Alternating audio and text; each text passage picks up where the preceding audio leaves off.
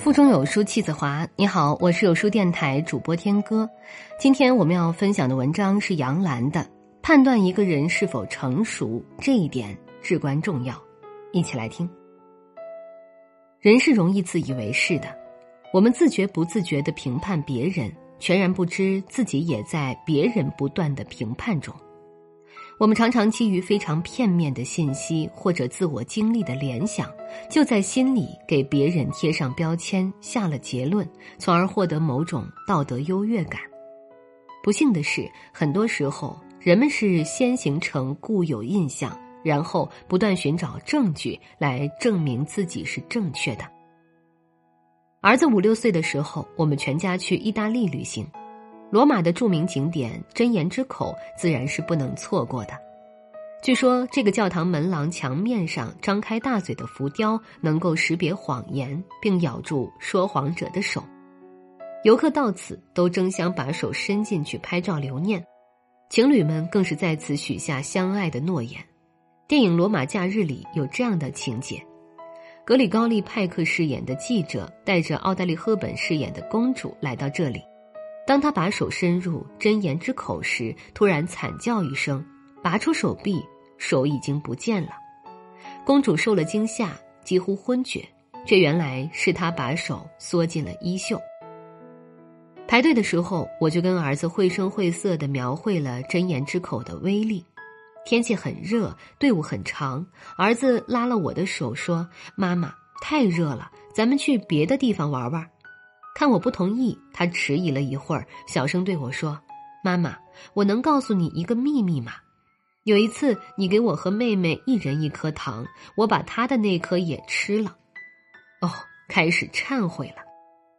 没关系，你能告诉妈妈，这就很好。可是他似乎还是心事重重，眼看就快排到我们了，他又可怜巴巴的拉了拉我的手。妈妈，还有一件事儿。”那次家里的碗打碎了，不是阿姨的错，可我没敢跟你承认是我打碎的。哦，那只碗的事儿啊，妈妈早就知道了，一直等你能主动承认。儿子明显松了一口气，坦然多了。可即使这样，等他勇敢的把手伸进真言之口，我刚拍了一张照，他就飞快的把手抽了出来，无论如何也不肯再伸进去了。我没有再追问下去，心想：成年人有关真言之口的传说本身不也是一个谎言吗？心理学家的研究显示，不仅人人都会说谎，而且谎言，特别是善意的谎言，是人类生存和社交的必须。我们哄孩子说药不苦，看望病重的老人说很快就会好起来的，为了不去参加某些活动，谎称已经有安排了。失恋时还骗自己说他一定会回心转意，不一而足。为什么呢？为了不伤害别人，也为了保护自己。孩子不明白这么复杂的情感，小小的人儿要经历这么一番考验，难免忐忑不安、焦灼惶恐。这何尝不是成年人的残忍？在情感关系中，我们能否对人性的弱点有所理解和包容，是成熟与否的表现。我们必须接受人性的弱点，比如我们常常感情用事、好逸恶劳、喜新厌旧、患得患失、贪心不足。做网络谈话节目《天呐女人》的时候，有个女孩说自己为了验证男友是否忠心，就怂恿闺蜜前去诱惑，不料弄巧成拙，人家两人成了一对儿，自己反而被踢出局，这让海兰秋薇和我不禁大呼。傻孩子，这就是所谓不要考验人性的弱点。比这更加要命的是，我们挑战人性的弱点而不自知。比如向同事炫耀自己跟领导关系好，还想不招人嫉妒；举止傲慢，还期待别人帮忙。我们必须承认，人是容易自以为是的。我们自觉不自觉的评判别人，全然不知自己也在别人不断的评判中。在千万年的进化过程中，我们被生存的需求逼迫，要在最短时间内对遭遇做出判断。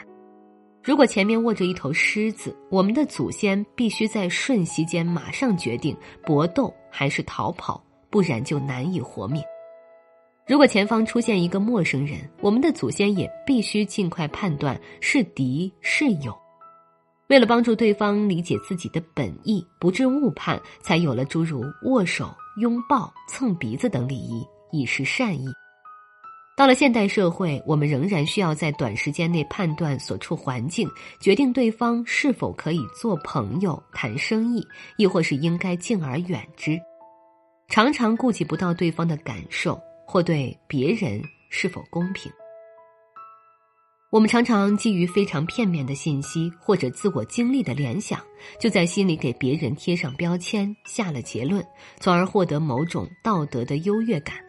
不幸的是，很多时候人们是先形成固有印象，然后不断寻找证据来证明自己是正确的。我曾经有一次收到我的英国朋友苏珊的电邮，说相爱了多年的男友格雷格最近另有新欢，而且就要举行婚礼了。我又惋惜又气愤。惋惜的是，认识他们很多年了，他们两人在一起时是多么相亲相爱，这下子苏珊怎么接受得了？气愤的是，传媒界这些大佬自以为有了些身家，就薄情寡义、喜新厌旧，置多年感情于不顾。我马上写了一封回信，对苏珊百般安慰，还写了些诸如“格雷格有眼无珠，日后一定后悔；天涯何处无芳草，你一定能找到更好的”之类的话。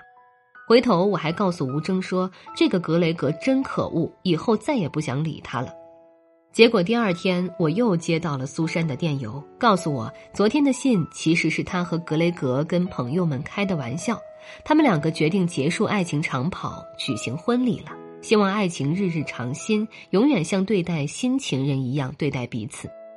他说看到我的回信非常感动，一定要为惊吓到我们致歉。读到这里，我真是既开心又无语。这对活宝看来并不是所有传媒界大佬都花心哦。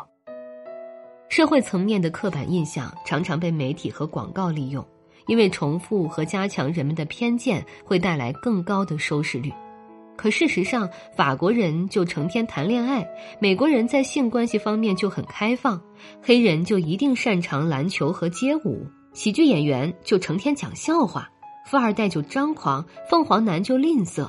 刻板印象不在于有过某些印象，而在于我们把这样基于少数案例的印象刻板化，以为它适用于一大群人。《傲慢与偏见》里，伊丽莎白对可怜的达西先生就极尽刻薄挖苦之能事，最终发现事实与他的预想正好相反。